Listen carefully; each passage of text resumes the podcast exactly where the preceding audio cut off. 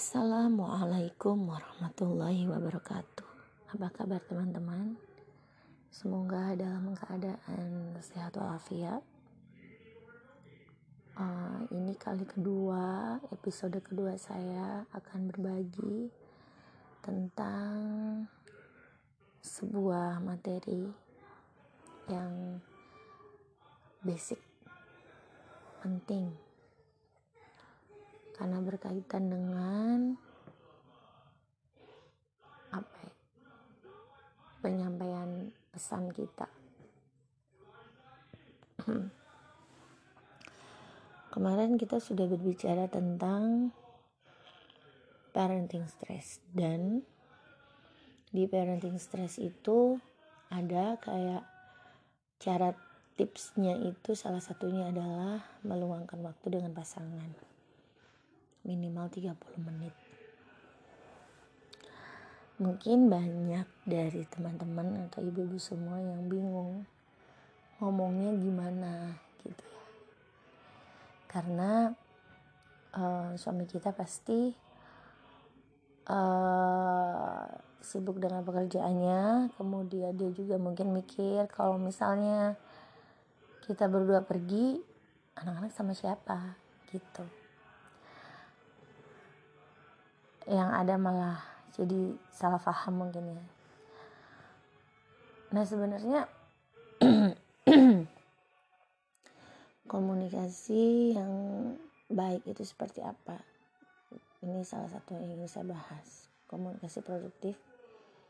Dan akan saya bahas sekarang adalah komunikasi dengan diri sendiri dan komunikasi dengan pasangan. Oke baik kita mulai jadi sebenarnya uh, komunikasi produktif itu apa? Komunikasi produktif itu cara kita menyampaikan informasi untuk orang lain dengan harapan orang tersebut memahami apa yang kita sampaikan sehingga dia melakukan apa yang kita inginkan atau sesuai dengan tujuan kita. Dan tanpa miss ya. Jadi semua tuh sama-sama enak gitu komunikasi produktif itu. Produktif gitu produktif itu suatu hal yang bermanfaat kan yang uh, apa namanya kayak padet gitu ya padet tapi bener-bener punya nilai gitu kan. Gitu. Lalu saya akan bahas lagi komunikasi dengan diri sendiri komunikasi dengan diri sendiri. Artinya kita mengubah cara komunikasi atau penyampaian informasi untuk diri kita sendiri gitu.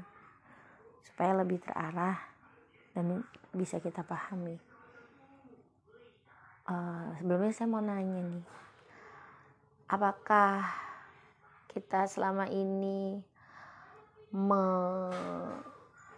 apa ya kayak meng, apa kontemplasi gitu. Apakah selama ini komunikasi saya dengan diri saya sendiri sudah bagus sudah baik atau malah justru komunikasinya jadi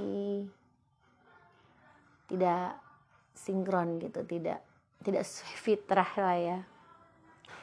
Manusia kan pengen semua suatu berjalan seimbang berjalan uh, terarah gitu ya.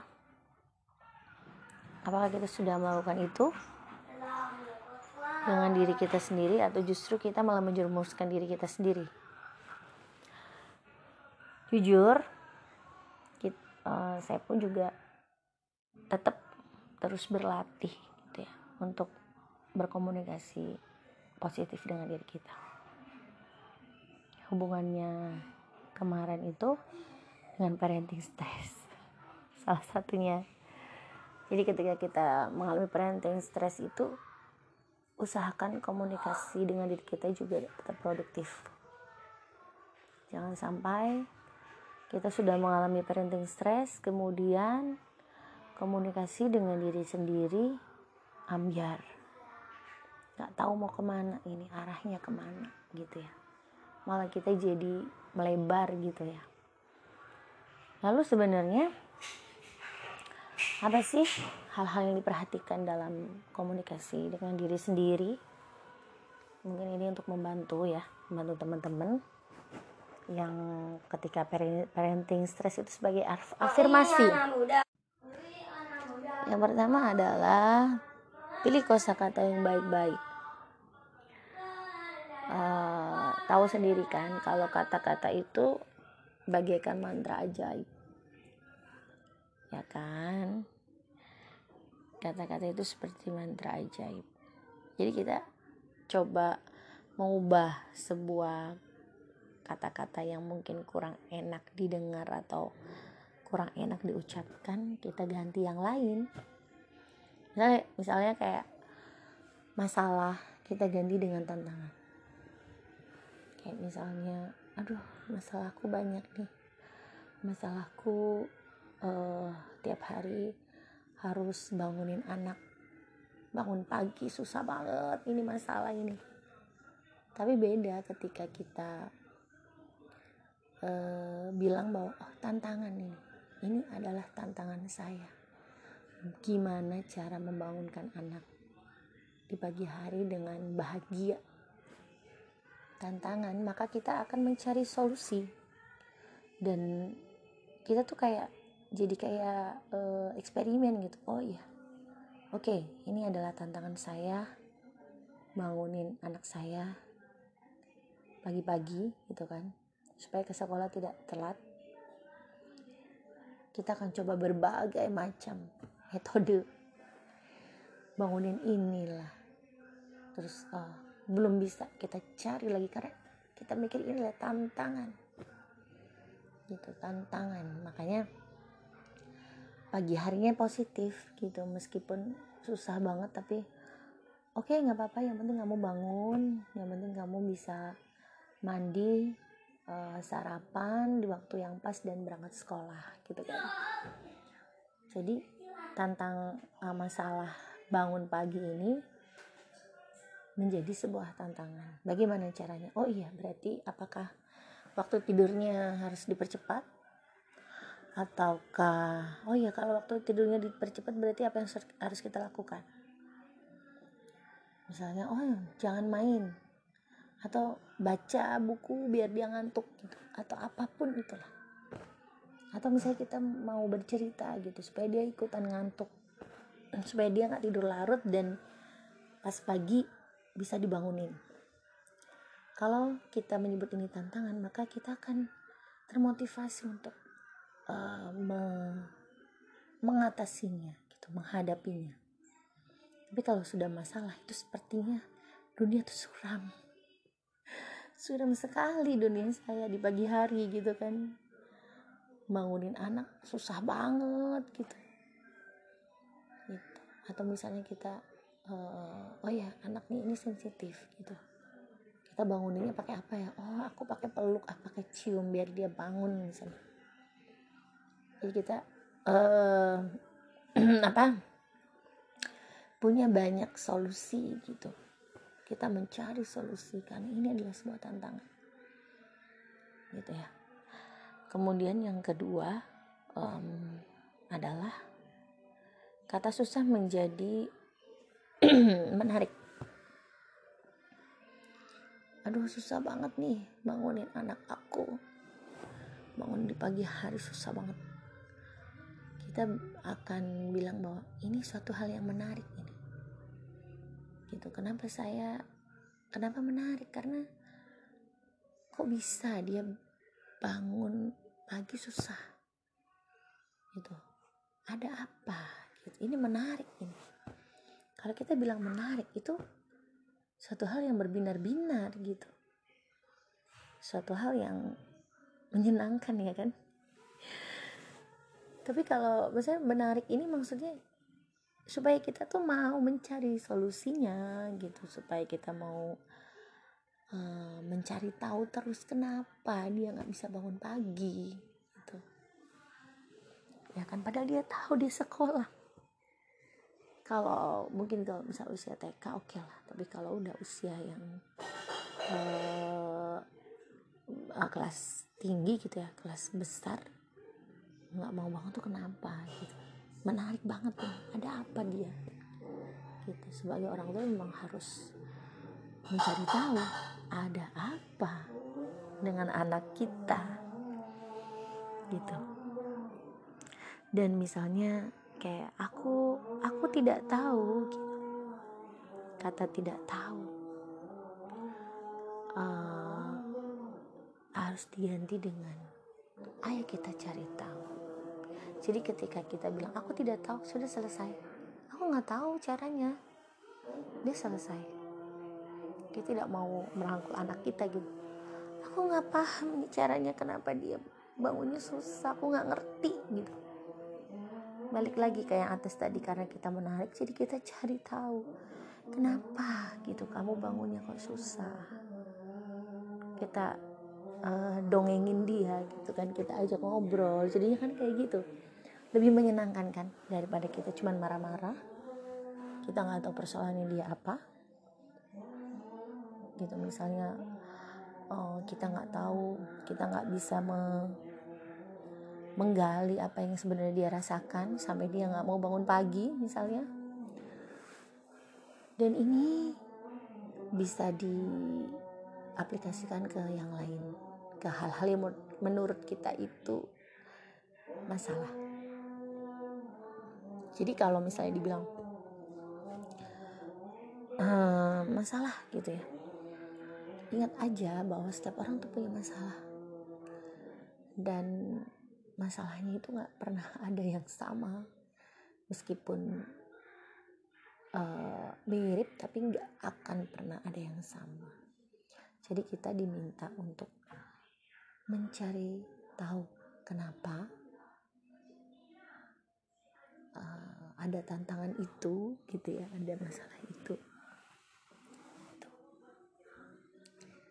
ya bukan bukan suatu hal yang tantangan itu bukan suatu hal yang harus kita hindari malah justru kita harus mendekat terus gitu harus PDKT gitu dengan dengan tantangan supaya apa? Supaya oh saya tahu jawabannya gitu. Oh saya belajar A. Oh saya belajar ini belajar itu gitu. Itu ya. Jadi itu komunikasi untuk diri sendiri. Dan sebagai ibu itu penting. Karena kita tidak uh, energi kita nih ya energi seorang ibu itu mengalir ke anak-anak kita. Kita nggak bisa uh, tutup mata bahwa uh, kita marah gitu ya. Anak-anak meniru misalnya gitu. Nanti kita akan bahas komunikasi dengan anak-anak ya setelah kita bahas komunikasi dengan pasangan ini oke kemudian itu tadi gitu ya uh, um, contoh untuk bagaimana kita berkomunikasi dengan diri sendiri. Selanjutnya, komunikasi dengan pasangan. Nah, ini komunikasi dengan pasangan ini. Jadi, um, apa ya?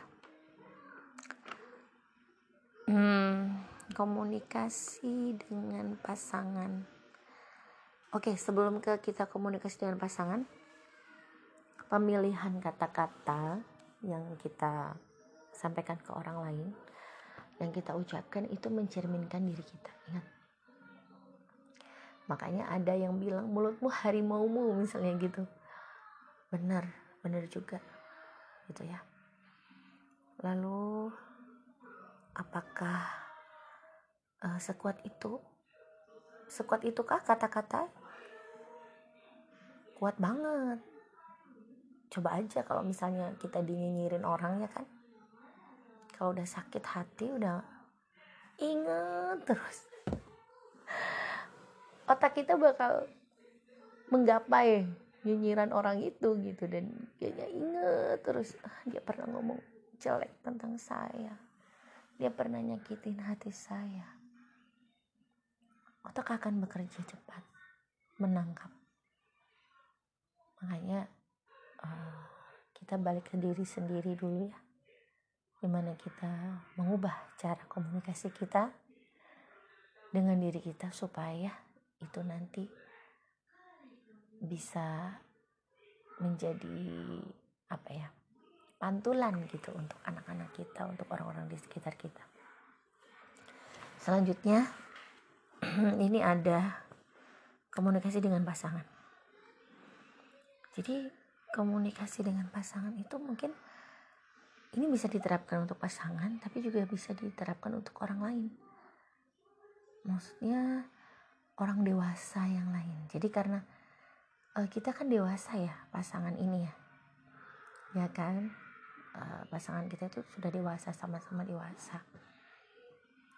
Dan dalam komunikasi antara misalnya kita dengan pasangan kita itu ada dua ada dua manusia yang berbeda. Aku dan kamu. Aku dan kamu yang uh, mempunyai pola asuh yang beda gitu ya. Mempunyai pengalaman yang beda cara belajar yang beda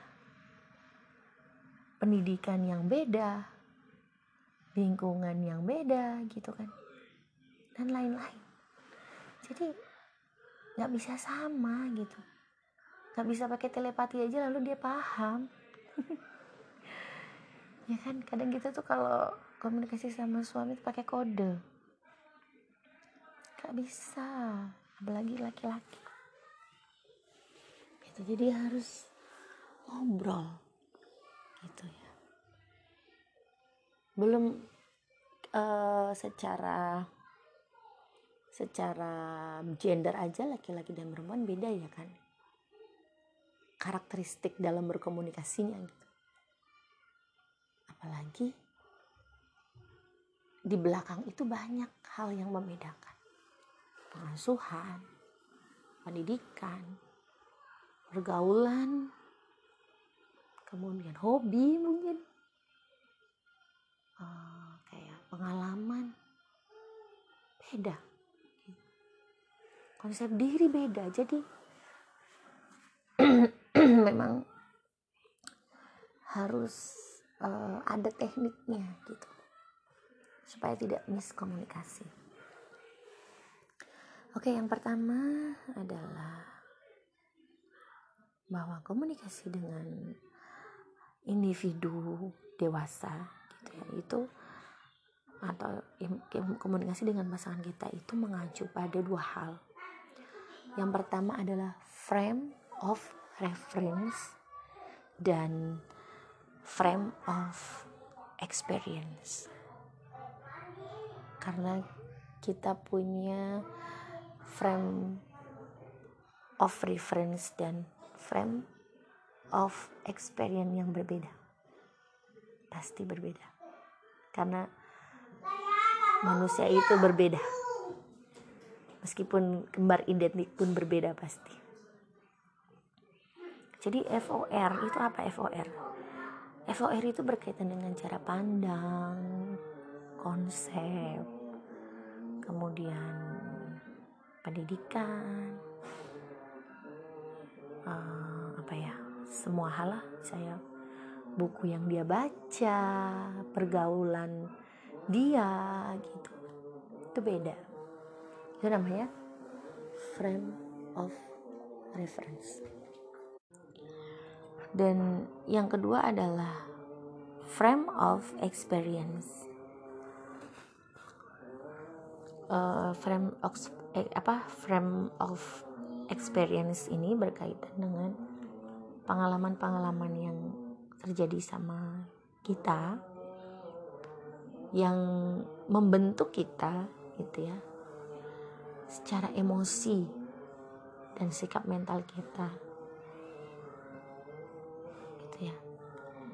jadi pengalaman kejadian-kejadian masa lampau yang akhirnya membentuk emosi kita membentuk sikap mental kita. Nah FOR dan FOE ini mempengaruhi persepsi seseorang dalam memahami sebuah pesan yang uh, diterimanya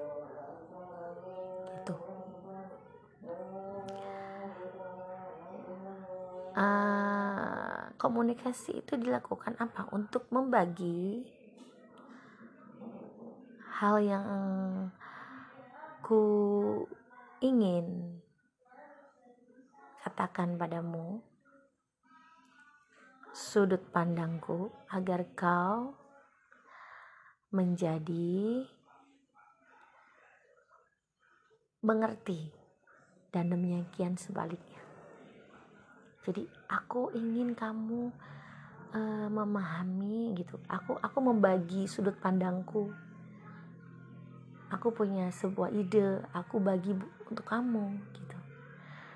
Dan aku harapkan kamu paham dengan apa yang aku idekan gitu sama pasangan kita juga begitu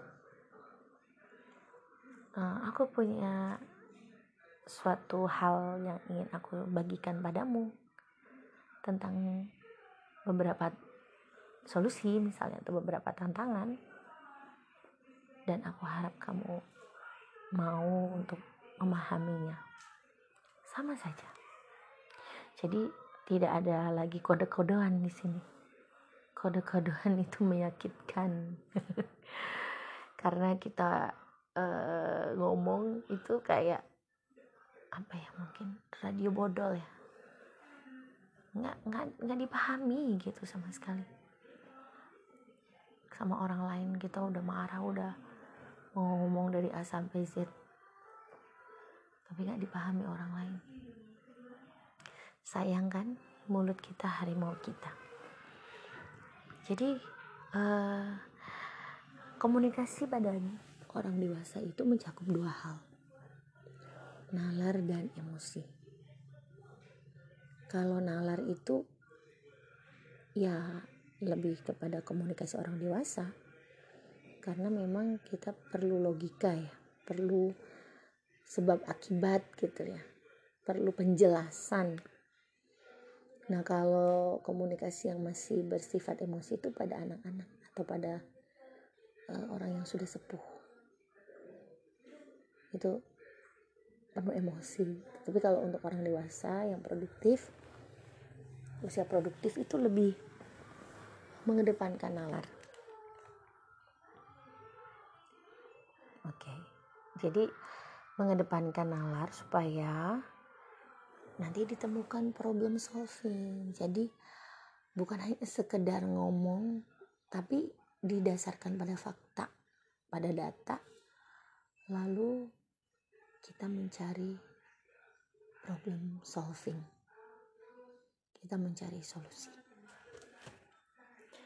Dan caranya seperti apa sih komunikasi dengan pasangan supaya enak gitu ya? Yang pertama ada kaidah. Kaidah 2C clear and clarify. Jadi kalau kita pengen ngomong sama pasangan itu kita sudah menyusun dulu nih kira-kira kita mau ngomong apa uh, apa yang harus kita kata-katanya seperti apa gitu. Oh teman uh, suami saya tuh um, apa namanya dia kalau ngomong tuh suka serius gitu ya. Kita susun kata-kata yang serius gitu. Atau misalnya um, suami saya lebih mengerti kalau um, saya ngomong misalnya kata kata-katanya yang misalnya dia biasanya pakai dialek bahasa daerah ya karena dia terbiasa kan pakai bahasa ibu. Aku lebih enak deh ngomong sama suami dengan pakai bahasa ibu yang uh, kromo misalnya gitu. Ketika itu kita pengen ngomong penting gitu ya gitu. Dan kata-katanya pun harus ditata supaya dia mengerti. Dia mengerti apa yang ingin kita sampaikan. Dia paham gitu apa yang sebenarnya yang ingin kita uh, bagikan dan ketika suami misalnya saya di sini karena saya istri ya jadi ketika suami saya udah ngomong nih ya nanti begini begini suami nanya kenapa? Gitu kan misalnya kenapa harus seperti itu? Gitu. Nah nggak apa-apa. Kita klarifikasi. Kita klarifikasi. E, begini loh ya kenapa begitu? Karena begini begini. Misalnya gitu. Jadi uh, dua arah gitu ya. Jangan ya mungkin saya juga dulu salah satu yang uh, nol banget lah masalah komunikasi. Jadi kalau udah ngasih tahu kemudian yang diajak ngomongnya itu balik nanya saya marah gitu ya. Itu tuh bener-bener anak-anak banget ya kan. Kadang-kadang anak-anak kan kalau misalnya minta sesuatu kemudian kita bilang nggak boleh dia marah. Gitu. Ya kan? Itu kayak anak-anak banget. Jadi ketika kita misalnya minta sesuatu ke suami atau ingin mengatakan membagi sesuatu hal dan suami nanya gitu kenapa harus begitu? misalnya. Ya kita jelaskan tidak dengan wah ayah mah ngerti. Itu tuh bener-bener stupid ya. Aku juga mikir loh orang dia nggak jelas ya nanya nggak masalah dong ya gitu dan ini yang mungkin uh, membuat komunikasi kita tuh rada apa namanya lebih lebih baik gitu ya dengan ada clear and clarify. Jadi kalau misalnya kita pun juga dalam posisinya suami misalnya suami ngomong tentang apa ke kita lalu kita tanya gitu kan. Karena kita kok nggak kurang paham gitu. Coba di posisi itu deh. Kalau misalnya suami uh, menjelaskan oh ya berarti memang ada komunikasi dua arah. Tapi kalau kita biasa marah coba kita posisikan sama orang yang kita adalah orang yang diajak bicara. Bagaimana gitu. Itu itu uh, komunikasi produktif itu. Jadi akhirnya kita menjelaskan begini loh ya gini gini gini gini karena ini ini ini. Oh paham. Gitu ya. Ingat ya jangan pakai kode kalau sama suami ya. Kemudian yang kedua choose the right time. Choose the right time itu pilih waktu yang tepat. Jangan pas pulang kerja baru buka sepatu udah ayah yang udah ngomong macem-macem gitu. Kita biarkan dulu kita tahan dulu. Mau minum kopi hmm, mau um, cemilan apa misalnya lalu misalnya uh, ya udah setelah dia minum kopi cemilan baru kita ngomong. Itu kan lebih enak ya. Kayak misalnya uh, contohnya misalnya lagi mejitin dia gitu kan lagi enak. Ya uh, itu loh keranjang belanja di marketplace aku masih belum di check out. Gitu ya misalnya gitu. Kan posisi enak tuh kan ngomongnya nggak lagi dalam kondisi uh, rungsing gitu. Nah ini semoga saja ketika kita memilih waktu yang tepat yang kita ajak ngobrol juga paham dengan maksud kita. Gitu akhirnya uh, bisa melakukan apa yang kita inginkan gitu. Kemudian yang ketiga kaidah 7 38 55 jadi uh, al, uh, namanya di sini adalah seorang uh, apa namanya Albert Meh Rain komunikasi itu uh, berkaitan dengan perasaan dan sikap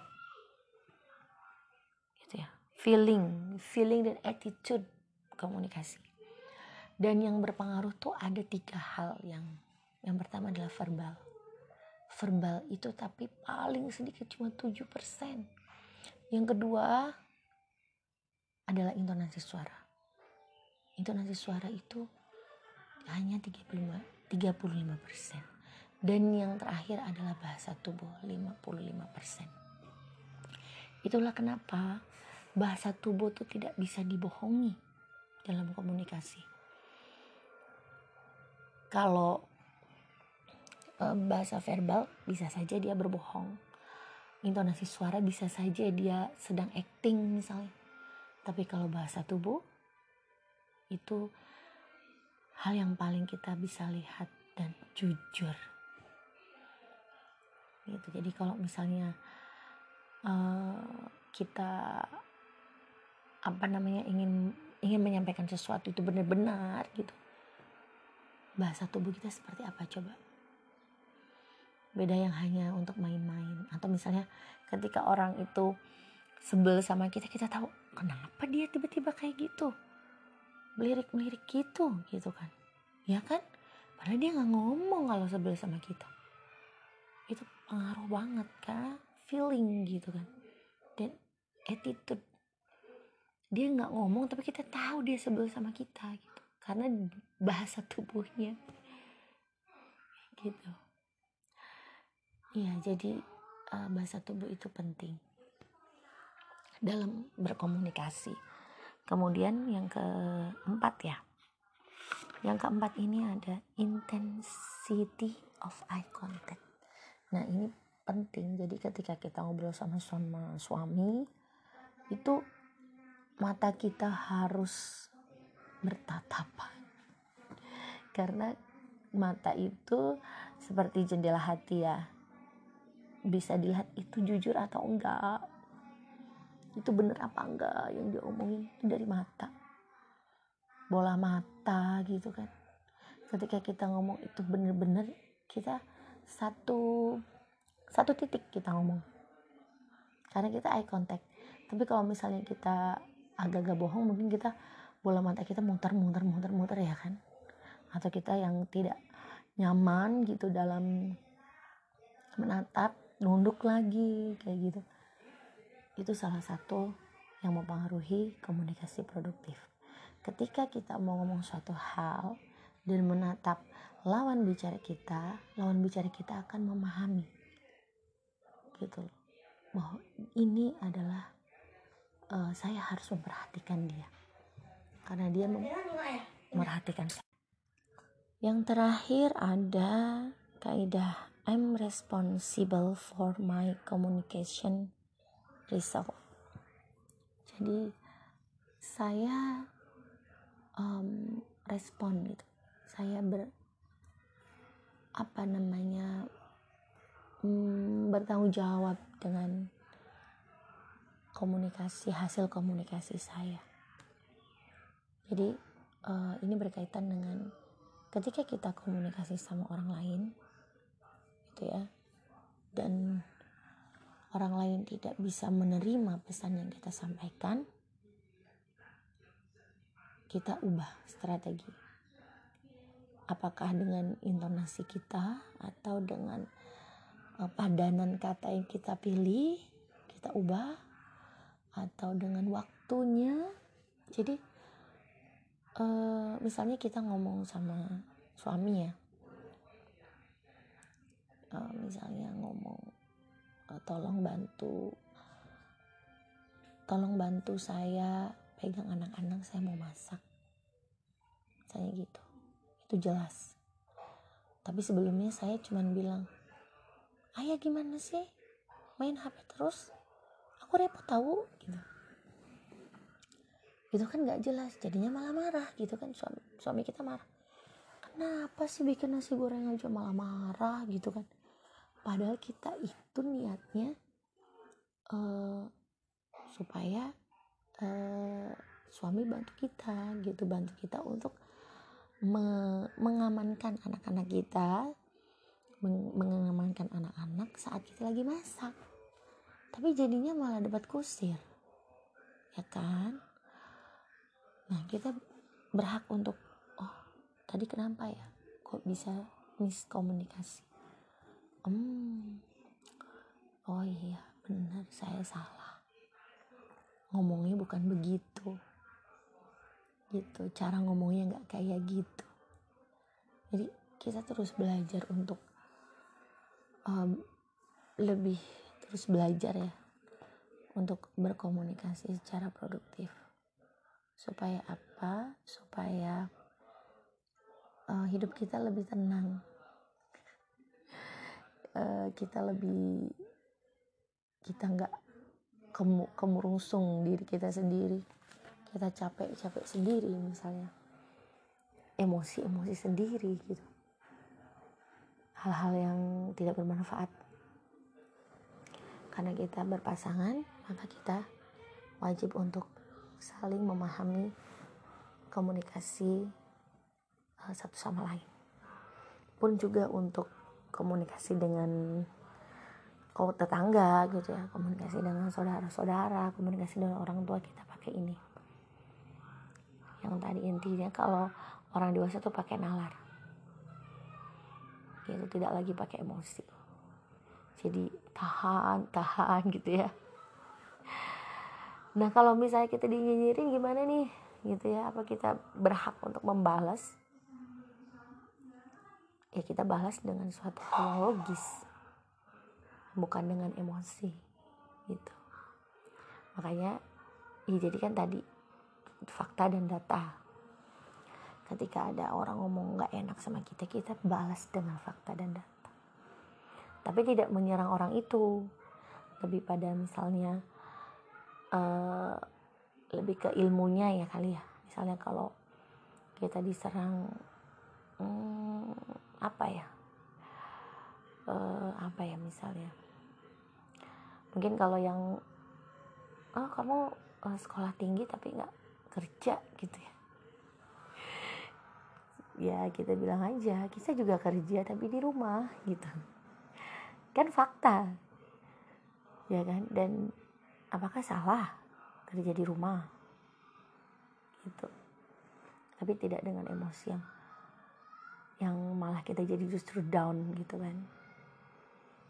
Gitu karena komunikasi untuk zaman sekarang ini komunikasi sangat luas ya. Kita udah mungkin komunikasi dengan orang-orang yang kita kenal pun juga komunikasi gitu. Dan kita nggak tahu karena terbelakangnya dia apa gitu kan. Makanya hati-hati banget kalau komen gitu ya kita nggak tahu latar belakang dia apa. Dia sedang mengalami kondisi kayak gimana. Gitu. Dan di sisi lain kita nggak boleh baper juga. Ketika ada yang ngomongin jelek oh ya udah mungkin dia nggak tahu. Oh mungkin dia lebih uh, kondisinya beda sama saya. Gitu. Itu aja sih. Jadi ingat teman-teman ibu-ibu semua bahwa manusia itu diciptakan berbeda dan itu pasti. Entah itu pengalamannya entah itu konsep dirinya entah itu uh, intelektual intelektualitasnya gitu. Cara pandangnya gitu. Sisi emosinya sikap mental dan sebagainya beda. Makanya kita belajar untuk memahami orang lain. Jadi jangan menuntut orang lain tapi balik lagi kita harus lebih meningkatkan kapasitas diri. Kalau kita sudah berusaha untuk meningkatkan kapasitas diri kita nggak ada waktu untuk menuntut orang lain. Mau jadi seperti kita. Oke? Okay? ibu-ibu teman-teman terima kasih sudah mendengarkan podcast saya. Semoga bermanfaat. Kita ketemu lagi dengan tema nanti yang lain tentang komunikasi produktif dengan anak. Karena ini juga penting ya. Terima kasih teman-teman. Sampai ketemu lagi. Wassalamualaikum warahmatullahi wabarakatuh